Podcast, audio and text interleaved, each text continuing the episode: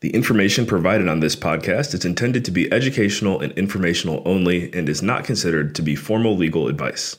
The listener should not take or refrain from taking action based on its content. Any listener in need of legal opinion upon which to rely in decision making should consider formally engaging an attorney to review relevant facts in detail and examine the pertinent law as it applies to those facts. Welcome to Real Estate Milestones, where we explore fascinating topics in commercial real estate with knowledgeable industry experts. I'm your host, Ben Malik, and I'm a young real estate professional who is passionate about adding value to people's lives through the incredible power of real estate.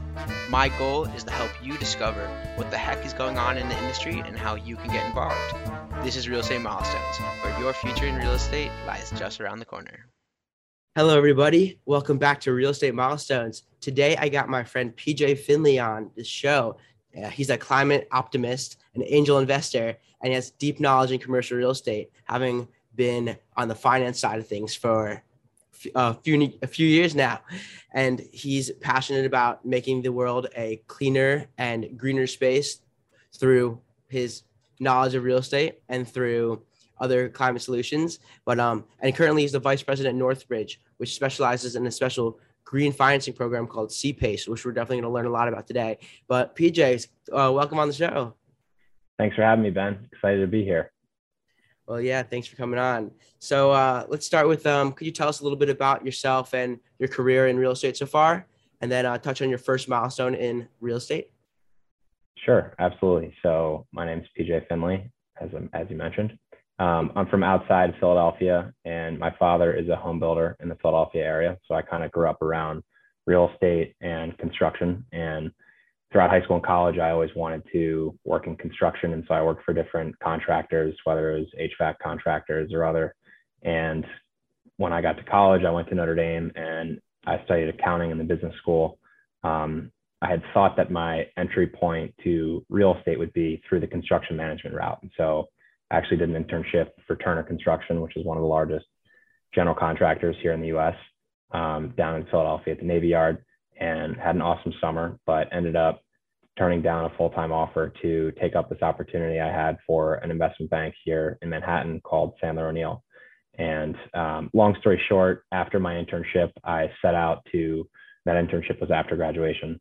I set out to find my landing point in the real estate industry. And I, I tried to look at things in three different segments. Um, the first is the equity side of the business. The second is the debt side of the business. The third is capital markets. And I basically met with anyone and everyone I could over a span of call it three months and was fortunate enough to get an opportunity with the large loan team at CBRE in New York. And so um, joined a team that was new and growing and spent about four and a half years with that team, um, doing everything I could to contribute and, and, grow it, and had an awesome run. Um, and ultimately, recently made the switch to Northbridge, which you referenced. But um, I guess my first milestone would be um, would be making that concerted decision to go from traditional investment banking to find my um, you know landing spot in real estate. Awesome. And I guess just a follow up with that, how did you decide to, or how did you decide which of those three aspects of commercial real estate you're uh, most interested in or wanted to find a job in? The only one I could get. no, I, uh, I had an opportunity with a, um, a group on the equity side that invested in office um, and also the large loan team at CBRE. And for a variety of reasons, um, personal and professional, I decided that being in New York, working on the advisory side, being an intermediary between both the equity side and the debt side, seeing a diverse um, array of deal flow, you know, all of those things I just I, I highly valued. So it was the diversity of deal flow, the diversity of network, being in the you know center of Manhattan. Um, this is how I you know cho- chose that. Yeah, definitely. It's uh right in the center of Manhattan, right in uh MetLife building. So, that's right. In the middle of Park Ave. So uh, that's kind of where I'm located as well. So um, I guess to touch on that a little bit more, could you tell us a little bit about your experience at CBRE and um, what you learned there and kind of what your, your role was?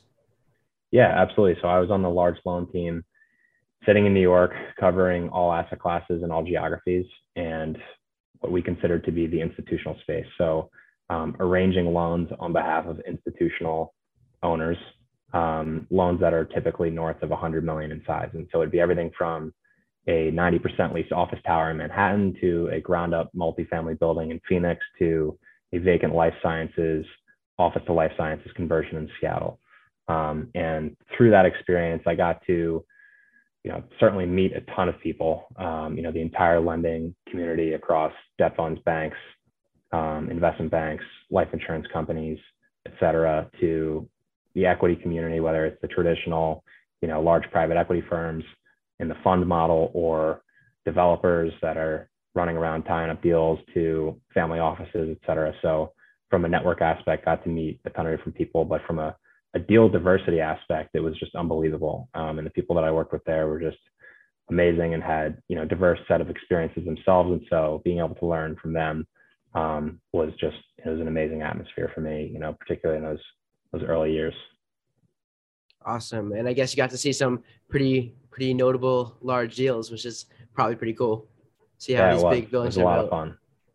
Awesome. So you recently moved over to Northbridge, which um well we'll talk a little bit about what you guys do, but can you kind of talk about what informed your decision to make the transition to Northbridge?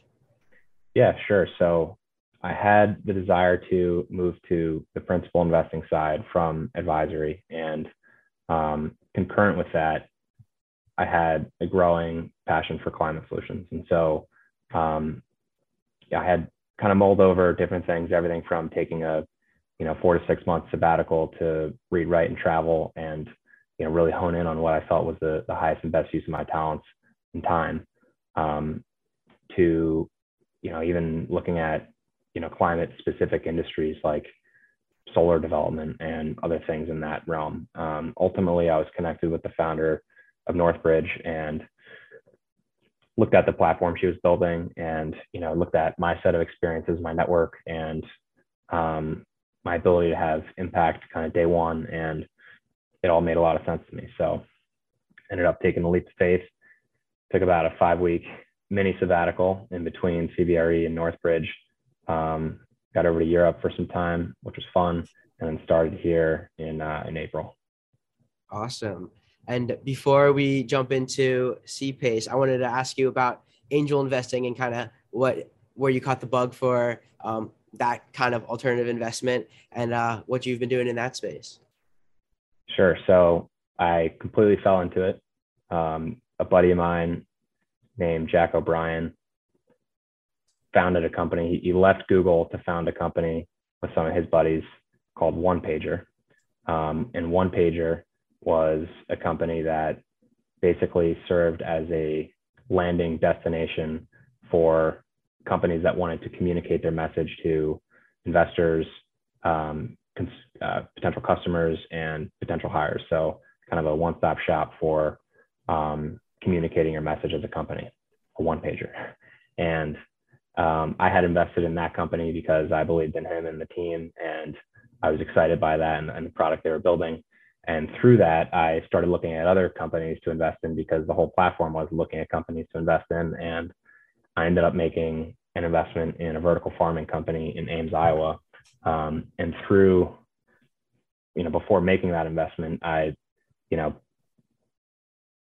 took part in a long diligence process that got me to see things in a whole different way from an agriculture perspective and how agriculture is involved in climate change and um, what potential climate solutions could be coming out of the agriculture space. And I could talk about that for a long time, but um, that was really exciting. And then ultimately, One Pager got bought by a company called Stonks. Um, I reinvested in Stonks through that acquisition, and then um, you know I've been selectively looking at deals since then. But um, you know, as we were talking about before the show, I view angel investing as a way to kind of promote my intellectual curiosities outside of real estate in a way that I can apply my skills that I've learned professionally and the same kind of diligence process to something unrelated to real estate that I think is really interesting. Um, and over time, you know, you have to expect to lose all your money in an angel deal um, because that's just the most the greatest probability. But um, over time, you know, if you do one or two deals a year, you know, five, seven years, you, you hit one of them, it could be really meaningful. So um, it's exciting and it's fun to just learn a lot in these different spaces. Awesome. Yeah, it sounds very fun. Definitely an industry I want to learn a lot more about. So, can you tell us a little bit about Northbridge and what you guys specialize in? Sure. So, Northbridge is an alternative investment firm seeking to create sustainable real estate solutions. The first vehicle that we're investing through is called CPACE. CPACE stands for Commercial Property Assessed Clean Energy. And what that is, and it's, it's a bit nuanced, so I'll, I'll talk about it in as uh, efficient a way as possible, is we lend dollars to real estate owners that allow them to make their buildings more efficient, both from an energy efficiency standpoint and a water efficiency standpoint. Sometimes seismic resiliency, but let's focus on the first two. Um, our dollars are collateralized at the assessment level, similar to real estate taxes. You pay your taxes based on the assessment on your property. Our dollars are paid back via a real estate tax bill on an annual basis. And so um, all of that all that is to say that our dollars, because of that process, are much longer term and flexible and passive than traditional real estate loans. And so when you're looking as a borrower at achieving some sort of business plan or executing some sort of renovation where traditional financing options could be either cost prohibitive or structurally prohibitive, CPACE and our loans are a way to effectuate that business plan to encourage those clean energy uh, improvements. And so um, that's the, that's the high level. Awesome. So how does it actually work in in uh, application? So if a borrower, let's say a borrower owns an office building in Manhattan and they have, um, you know, it's 50% leased and they've decided that to make their building relevant in the future to obtain tenants, and also specific to New York to to avoid um, fines from local law 97. Local law 97 is a regulation that um, basically monitors the energy consumption at buildings in Manhattan and New York. Um, and if you if you don't meet certain thresholds, you get fined. And so for these building owners to keep their building relevant, they have to renovate, make it more sustainable, more energy efficient. Um, and most landlords are doing these things already. But when you talk about renovating an office building in Manhattan, office as an institutional investment class has fallen out of favor over the last two to three years. Um, and it's not hard to imagine why. I mean, think about what happened with COVID, um, all the headlines you see about working from home. That has materially affected the institutional investment world. So if I'm an owner of an office building that is 50% leased and um, I'm trying to get a loan to finance these upgrades, I'm going to have a really hard time because lenders are looking at that saying the building's 50% leased, leasing is down in Manhattan. I'm I'm lending on this building and I'm working from home. I don't know if I believe in that. Um, so how are you as a borrower going to come up with the dollars to renovate the building? And you know, let's say you're a, a family office, for example, and the equity is all tied up in a trust. You don't just have you know, families from a hundred different, uh, you know, parts of the city start coughing up cash to do the renovations. Um, you usually do it through a loan. And so if, if the traditional lending market is not there, CPACE is an effective way to address those renovations. Awesome. So who does CPACE work for? Does it work for the mom and pop operator? Does it work for um, smaller multifamily or is it uh, more of an institutional product? it works for everybody. Our market target, Northbridge, is the institutional space. So institutional operators. Um, from an asset class perspective, it works for everything. I think you're going to see it most mostly in the office and hospitality space, specific to New York.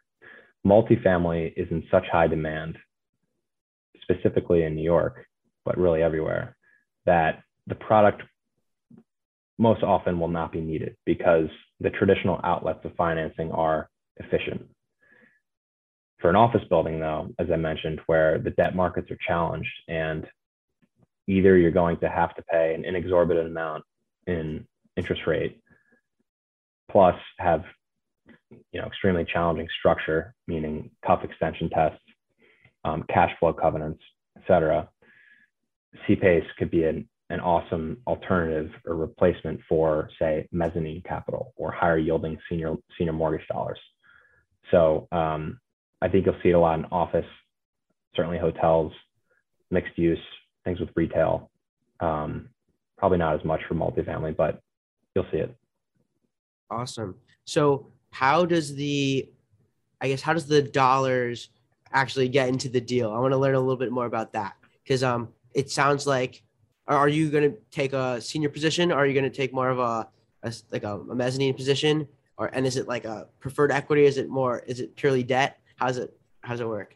this is what's challenging to educate the market on, but our security is an assessment. It's called a special assessment on the property, and our dollars are paid back as a separate line item on the real estate tax bill. Um, because of that, on an ongoing basis, our payment is senior to the senior mortgage, just like real estate taxes are. However, in the case of us lending 20 million and a senior mortgage lending 50 million, in no scenario is the principal balance of our 20 million senior to the senior mortgage. It's only the ongoing tax expense assessment. And so lenders, when they look at the deal, they have to be okay with this certain strip of expense on an ongoing basis sitting in front of them, but it's not the full 20 million at any given time. So um, the analysis for senior lenders is akin to how they look at ground lease deals. You may be familiar with ground lease deals in New York. Basically, all lenders, virtually all lenders, have done a ground lease deal, certainly in New York. And those ground lease payments sit senior to the senior mortgage who's lending on that leasehold position. Um, and so senior lenders have to be okay with, okay, what is my position relative to this ongoing expense that's senior to me? It's a similar analysis for CPACE. So in in the case of foreclosure, who gets paid back first? Good question. Um, our missed payment will get paid, and then everything else goes to the senior lender. And your missed payment, as in the payments that, not including the the balance of that you lended, or correct. It's just the. It's just so say. Let's go back to the twenty million dollar example. Um, you know, maybe your your annual payment was, you know, four hundred thousand dollars for CPACE, and um, the the borrower misses a payment. Only that four hundred thousand dollars would get paid back to our bondholders. Everything else in a forced sale would go to the senior lender. Then whoever buys the property would take on the burden of that ongoing expense, just like whoever buys the property takes on the burden of the ongoing real estate taxes. Yeah, and I guess the ground lease too, for that matter. Ground leases are interesting because you have a lessor that could, you know, just say the lease is over, um, the mm-hmm. asset's mine, or they could then renegotiate with a new party, or they could create a new lease. Um, it's a little bit different in that regard. Yeah, because I, I guess I didn't know if you could assume a ground lease or the 99 years would restart. So um, I think you can assume a ground lease. Someone cool. someone could buy out that position. Sure. Awesome. That's interesting. So where uh, where does Northbridge or who are the actual um, I guess investors or you know where does the capital come from that Northbridge lends out? Insurance companies. So insurance companies buy all our loans. Excuse me. yeah, I know insurance companies have a low cost capital um, compared to most other lenders. Exactly. So these are these are at the end of the day they're long term fixed rate credit products, and um, groups that have money that is that long term are generally either insurance companies or pension funds, um, and it's usually insurance companies. So um, those are our capital sources. Interesting. And so, what incentivizes them to get into this market? Good question. For them, my opinion, it's an exceptional risk adjusted return for what they're putting out.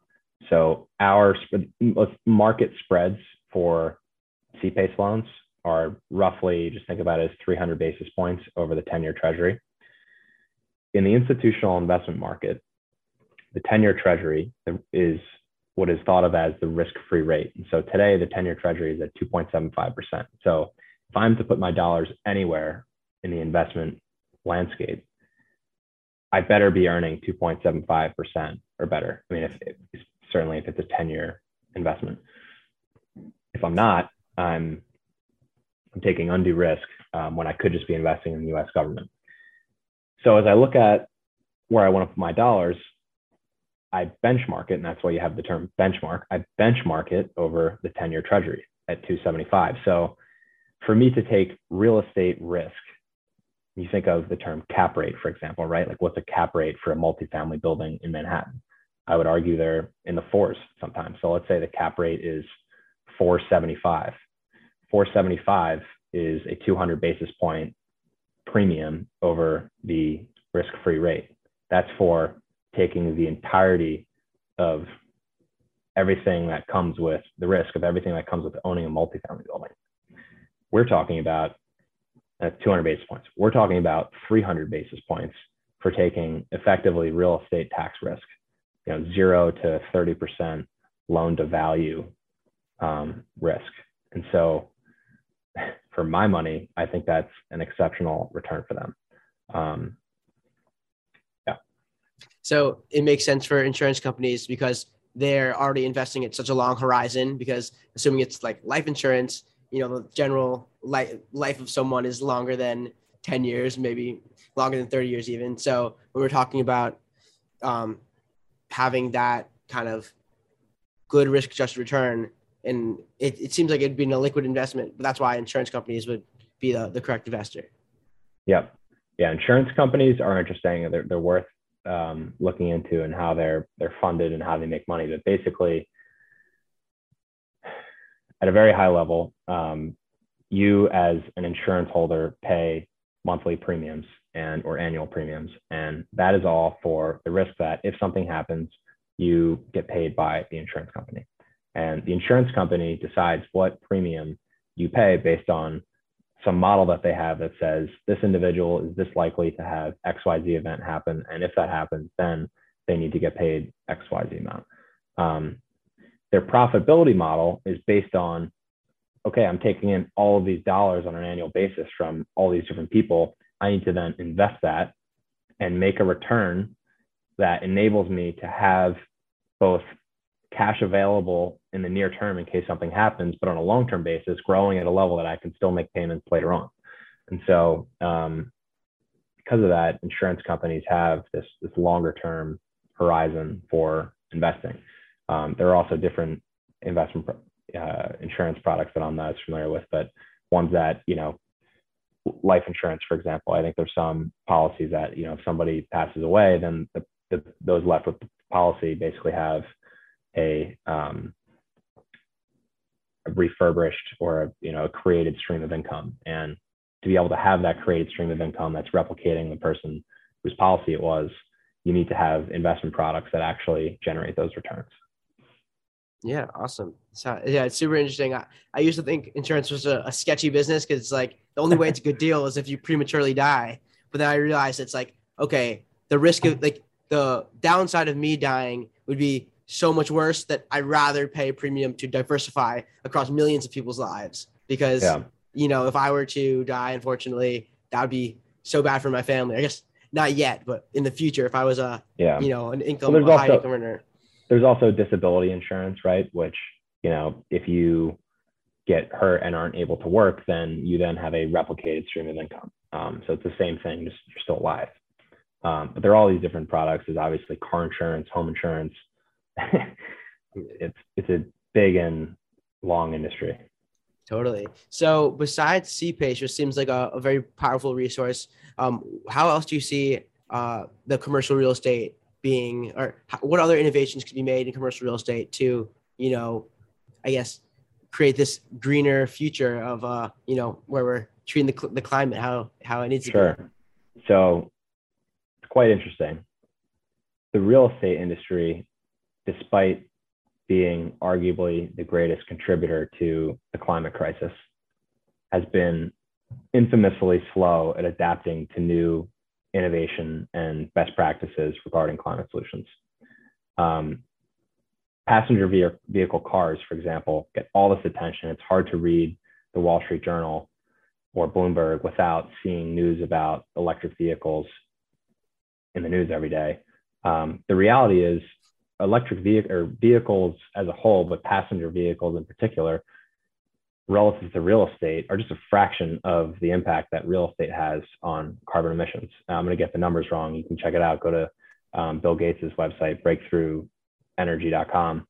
Um, I think passenger vehicles are only 8% of carbon emissions globally annually versus real estate, which through two vectors, the first is embodied emissions. Embodied emissions are emissions generated from the procuring, manufacturing, construction, and uh, disassembling of buildings. And the second being operational, um, emissions generated from the operations of a building, namely energy consumption. Um, through those two factors, real estate is responsible for 40% of um, emissions globally annually. And so, for all the talk about electric vehicles, it's unbelievable to me that real estate has gotten away, you know, somewhat unscathed by the media. Um, and so that was part of the reason for me making the switch was you have this massive problem, but you also have this massive opportunity where you have need for change, you have opportunity for growth. So um, the way I look at things specific to real estate and emissions is really threefold, fourfold. Um, embodied emissions, operational emissions, location-driven emissions, which I don't think are talk, talked about nearly enough, and then the principle of reduce, reuse, and recycle. Embodied emissions um, can be reduced in a variety of ways, but the first and greatest thing the real estate industry can do is by leveraging the existing building stock. If you look at an existing building and it has all of this concrete built it and, and cement, which is part of concrete, 15% of, of concrete, is responsible for 7% of global emissions annually. To knock that building down and build a new one, you're wasting all of the emissions that were generated by um, by the construction of that. And so, and there's, you know, that goes for everything and it's steel, which is a, is a massive contributor, um, plastic and et cetera. Um, so leveraging the existing building stock and being thoughtful about the materials that are going in, whether it's low carbon cement, mass timber, which is a new technology that um, basically has allowed construction to use wood to build taller and stronger than ever before. Um, and just other technologies, better steel. Um, so that's embodied emissions. The second is operational emissions, achieving net zero through a reduction in demand. The way to two things, reduction in demand. Second is electrifying everything. The way to reduce demand in a building is to make it more efficient. Um, in the same way that you know you put a coffee in a Yeti cup and 12 hours later it's still hot. Um, that's because it has strong insulation if you make your building better insulated, you don't have to use as much energy to heat and cool it. And so, um, making buildings better insulated, more efficient, reduces the demand, meaning the amount of energy you need. And then, second, electrifying it, electrifying everything from the HVAC systems to, um, you know, the appliances, gas stoves, et cetera, changing to electric, which allows you to rely on the grid, which the grid currently, you know, in Manhattan, I believe it's, um, or New York broadly, the grid is, I think, 20 to 25% renewable energy, and you have to check me on that. Um, but by 2030, it's going to be 70% renewable by implementing all these different um, uh, programs throughout the state, whether it's offshore wind, solar pa- solar panel projects, um, and then the Hydro Champlain Express uh, deal that's coming down from Quebec, which is using hydro energy. So you're shifting um, the power source to renewable. And as you electrify buildings, you're relying on a grid that is increasingly becoming renewable and over time will be all renewable. Um, so that's embodied emissions, operational emissions. The third, which I'm uh, becoming more and more passionate about, is one that I think real estate as a whole has failed to address, which is if I have the most sustainably built building in the world, and I drop it in the middle of a field, far away from all other buildings and civilization. By definition, that building is no longer sustainable because think of all of the energy that it's going to take to move people to and from that building every day, all the goods and services, et cetera. Even if they're all moved to and from by Teslas, you know, now you have to create all these Teslas. Um, whereas if you put that same building in downtown Manhattan, which can leverage public infrastructure for transportation, walking, biking, all these different things, you've now greatly reduced the energy related to transportation. And so on a broader scale, that means as a as a as the public investing in public infrastructure and mass transit, but on the private sector, creating desirable places in high density areas um, that are supported by mass transit. So um, I encourage the real estate industry to think thoughtfully about how we can build creative destinations that leverage mass transit. Um, and there are some cities that do a great job of that. There are some cities that do a horrible job of that. Um, that's number three. And the fourth is reduce, reuse, and recycle. Um, a few things that are really interesting that I think all building owners should should legitimately consider are um, or one accessing the reclaimed materials market. Um, for decorative reasons, you can do things like reuse um, old brick or old lumber that was used in you know buildings say in, in Manhattan that has since been disassembled. Um, that can add really cool aesthetic and architectural features that you don't have otherwise.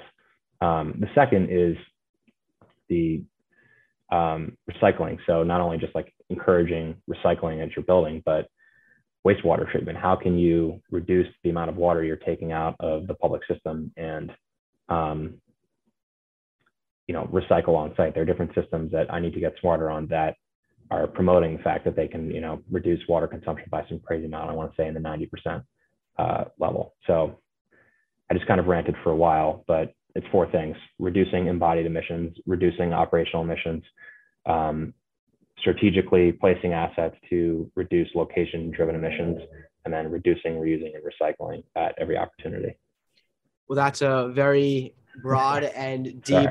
Under, thank you very much. I think that's uh, very helpful for me and for everyone listening. That um, this is like actually like I mean, sounds like touches on um and everything we we need to think about. But what what the, the question that comes to mind for me is how do we get to this point where all these initiatives are considered? Where I think um, I guess we're in a pro uh, it's a pro it's a for-profit industry and generally the alignment of interests in all of the corporate world tends to be optimize or you know maximize shareholder value which ne- not would not necessarily always align with um, sure. solutions. So I, I wonder what's your suggestion for how these things can get implemented? Um, so I mean, yeah, what kind of changes as a society or as a government or you know an industry? What how would you say this can be achieved? Well, there's two different factors at play here. The first is revenue. The second is cost, and I'll address them in reverse order. So cost everybody's focused on cost you know why am i going to spend all this money upgrading the envelope of my building or adding solar panels or using low carbon concrete um, if it's not going to get me the return. From everything that I read and people that I talk to, generally the costs are there. Now, the upfront costs may be higher, but your ongoing costs generally are reduced because when you make your building more energy efficient, it means you have to consume less energy. And so there's, I'll give you an example. There's a certification for building envelopes called the Passive House certification, which came out of Germany a number of years ago. And there's quite a bit of literature out there that suggests that building to a passive house standard only costs building owners either the same or up to a 2% increase in costs. However, the ongoing costs are reduced from a demand standpoint by 90%. So quick math would suggest that even if you have a 2% increase in hard and soft costs, if you have 90% less reduction in demand for energy, you're going to make that back fairly quickly. Um, you know, everything, everybody likes to pick on solar.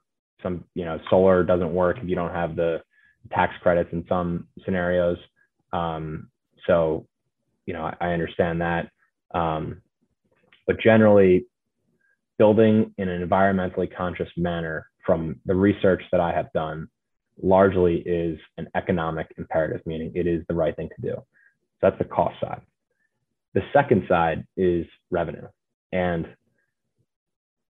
there's a variety of factors that I could talk about for a while here, but let's pick on uh, corporations, for example, office space. So no matter what you want to say about office in Manhattan, it's not going anywhere. Um, there are going to be firms that work from home permanently, and that is what it is. But by and large, offices are still, corporations are still signing leases for office space in Manhattan. Um, where are they leasing office space? If you look at the rent diagrams from 2019 to today, Class B and Class C office has declined. Class A has kind of just hovered. New construction and trophy has literally gone off the map. Um, and part of that is because tenants are seeking sustainable energy efficient space. Um, I'll pick on public companies, for example. 92% of companies in the S&P 500 as of the year of 2020 produce an annual sustainability report. So that's putting out to the public, here's what um, our goals are, or here's what our emissions are, et cetera. The second you do that, it would be, uh, try to find the right word, it would be, uh, you know, against your your report or your thesis as a company to then go out and get non-energy efficient space. Um, and so that plus the SEC is proposing to require companies to publicize their scope one and scope two emissions with a potential for scope three to be included. Um, all of these things are suggesting that publicly traded companies are going to have a lot of scrutiny on them as to what space they occupy. And so, whether you believe office is this or it's that, it's clear to me that the tenants that are signing leases, of which there are still many, are going to need space that is energy efficient. And so, um, if there is not ample supply of that space, you will have pricing premiums that you see in other industries. Personal vehicles, for example, um, I was just doing research on this the other day. Personal vehicles are 22% on average more for electric vehicles than uh, combustion vehicles. Um, food, uh, the numbers that I saw said 50 something percent of consumers say they're willing to pay more for sustainable labeled food, despite the fact that there's a 15% pricing premium. Consumer goods, same thing. I think the number was about 20%. So um, I don't know that real estate investors are underwriting those pricing premiums, and I, I don't think they should, but I think you're going to see that if tenant and investor demand for sustainable space outpaces the supply of it, which it very well might if if real estate owners aren't, you know, paying attention. Yeah, that's really interesting because from my perspective, I always saw that if we could get costs of renewable and greener, you know, office or greener, just like anything in general, if you can get it to be more profitable, to be sustainable, that whether or not you're, you know, have a the moral obligation to, you know, invest in green solutions or use green products, um, it would make sense to do it if it was if it was economic um, incentive to it. Sure. So that's definitely uh, interesting to hear that you already think that we're at that point because I think that's the that's the pivotal point that um, needs to be met. Um, but also something an idea that you gave me is um, you know what if it's actually that much cheap like cost or that much costlier already to have sustainable um, energy and sustainable infrastructure, why shouldn't there be a company that goes in, buys a property, mm-hmm. makes it green, and then sells it? Because if you could actually make a, if you could actually boost the NOI by reducing costs or maybe even raising demand, that would translate into, uh, you know, forced appreciation. So couldn't yeah. that be a business strategy? Absolutely. I think you're going to see a lot of that. Um, you know, office space in Manhattan, for example, is something I, I spent a lot of time thinking about. You know, what what is going to happen to all of this office space that is outdated, tired, and uh, you know, for all intents and purposes, degrading. Either building owners are going to invest and try to make it more relevant, as we discussed earlier, or convert it to multifamily if they think it's feasible, where they're going to have to sell and take the losses and allow someone else to take on that risk. And um, I, I think people are going to make a lot of money converting uh, or renovating, you know, Class B office and having it play in that A minus, you know, league where you're able to meet the demand of these tenants that are seeking energy efficient space. Um, but it's not for the faint of heart. I mean, you know, putting a lot of money into office right now is for a lot of people, you know, scary uh, because they don't know if it's going to work out. So those people go invest in multifamily and industrial, and there's a line of people waiting to do it next to them. So um, uh, I think that you'll see a lot of that over time, um, but it's it's certainly risky. Um, risk and reward are correlated. They should be in an efficient market. Awesome. Well, when you're ready to start that company, give me a call. Happy to have you back in the podcast. awesome. So, I'm saying I, I I expect that people will do that. Yeah. Uh, at Northbridge, we're focused on CPACE loans right now. Part of right, which well, is helping people renovate office buildings. Awesome. Well, that's uh, definitely definitely makes sense after all we've learned. So you ready for the lightning round? Let it rip. Sweet. So, what superpower would you choose if you could have any superpower? I forgot I saw this in the uh, email pre. I actually, I'm gonna go. Uh, I'm gonna go a different route here. No superpower. I love the uh, the small challenges of life. Awesome. Well, I love that. So, what's your favorite book, or what's the one that's helped you the most in uh, your journey so far? One recently that I read that had a profound impact on me is Elon Musk's biography by Ashley Vance. Um, he's certainly a polarizing figure for a variety of reasons, but I felt compelled to read about anybody who has had his level of success and, and impact on the world. And high level summary is I haven't come across anybody who sees less barriers to them achieving their goals than him. He simply says, This is what I want to do. Here's who I am now. I'm closing the gap. Um, and I really respect and admire that quality of him. Awesome. He definitely has a image for a sustainable future, which is um, pretty inspiring. So, uh, what motivates you to continue every day? There are two things that drive me generally. Um, the first is I've been given a lot. Um, in a lot of ways, the scale has been tilted in my direction my entire life. I grew up an amazing family.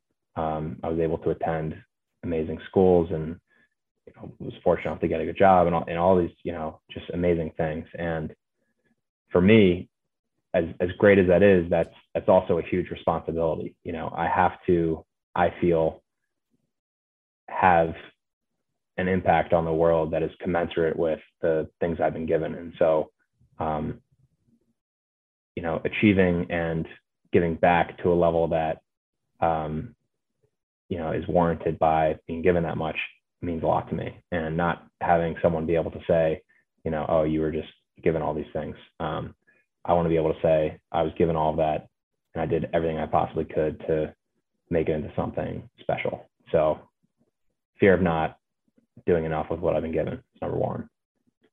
Number two is working on a team and fear of letting people down. Um, and that sounds weird to say it out loud, I guess, because they're both fears, but uh, it's true. And letting people down is something I lose sleep over. So um, I love working on teams. I was a college athlete. Um, that gets me really excited. So, you know, letting letting people down is never an option. Yeah, it's uh, it's powerful. Um, so, what advice would you give to someone who wants to follow in your footsteps? Some of the best advice I was ever given is to make yourself indispensable to the person immediately above you to the point where if you weren't to show up, that person would say, "Oh my God, where's where's Tommy? Um, how am I gonna get all this done?" Um, I think that is that is critical, particularly in your early years. So I'll, I'll go with that. Awesome. Well, since I put you on the spot, I want to give you a chance for revenge. So, what's one question you have for me? Um, sure. Where do you think the best risk adjusted return is in the real estate industry today, whether it's a geography or an asset class or an investment type, equity or debt? Wow, that's a that's a hard question. Isn't that what everyone wants to know? Um, huh. Let me think about that. The way I see it is, I want to find the opportunity that makes the most sense on the longest like time horizon because I'm pretty young. And so I, I, you know I'm I expect to be here for a while. And so when I look at an investment I kind of I want to look on the the longest time frame and see like where the macroeconomic picture makes the most sense um, from that perspective. So um, in that regard I my favorite determinant to look at and I think most people would be population growth. So I definitely am looking in like I think that Texas and Florida, where a lot of people seem to be moving to for for various reasons, seems to be um, a place where that in the long term um, investments will do well, and uh, you know people, you know, there's job growth, there's population growth, there's um, I guess it's pretty easy for real estate investors, or I guess relatively than some other jurisdictions. Um, that being said, I'm worried about insurance costs and um, you know threats of disaster in certain coastal markets. So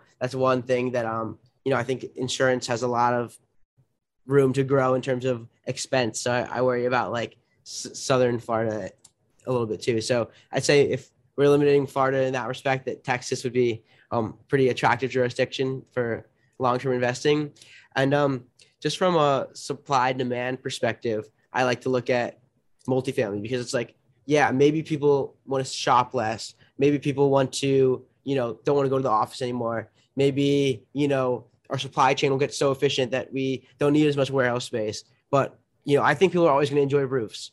And as long as people like a roof over the head, multifamily seems to be a good investment in the long run. So that's something that definitely interests me from a macroeconomic perspective, is, which is the scope I was taking. But if we're talking right now, um, where the I think like maybe the most risk adjusted, risk adjusted return is for in terms of yield that retail is very underlooked. I don't think that institutions are playing in retail as much as you know they're they're definitely super hungry for industrial driving down cap rates and they're super um, hungry for multifamily, which is you know causing a lot of pricing pressure. But um, retail, I think, is where is a place where you can get a lot of yield, and that there are places that there are there is essential retail where you know on the corner of Main and Main. I think that that's always going to be a junction where people are interacting and where people are traveling and just being a social, um, being social creatures. I think that there will be an in-person aspect of the future, and so I'm not. I'm. I think I'm a little bit more bullish on retail than most people. So that's my answer. Texas multi and retail mixed use. How about that? I'll summarize yeah. it for you. There you go. That sounds. That sounds like it. That's the that's the thesis. Awesome. Well, awesome. So PJ, where can uh, people learn more about what you are doing and um, you know, just learn more about green solutions in general? Um, well, I do have a website, pjfinley.com, where I have a blog. I've only posted two articles as far. It's it's uh, you know it's time consuming. What I do post is heavily research focused and in effect they're research papers. So um, takes a lot of time, and I only do it you know, on the weekend, so it's not taking away from my day job. So only have two so far, but I will be continuing um, to post. And there's some stuff on my angel investments. Um, other than that, you know, I'm on LinkedIn, and um, yeah, that's it. Not a huge uh, social media person. Mm-hmm. All right, that's no problem. Definitely, uh, it sounds like you you had a lot to focus on. Well, PJ, I greatly appreciate you coming on the show today to touch on a topic that's very important to me and definitely seems very important to you. And I think that is important to a lot of listeners and honestly for the entire world. So it's been a pleasure to have your expert insights and opinions um, shine through and appreciate your time. And uh, everybody, keep making milestones. Before you go, I just wanted to say thanks again for tuning in to another awesome episode of Real Estate Milestones. If you've been enjoying the show and you'd like to offer your support, please leave a five star rating and review on Apple Podcasts. It's the best way to increase the show's visibility and help the message get out to a greater audience. I really appreciate your time and support, and keep making milestones.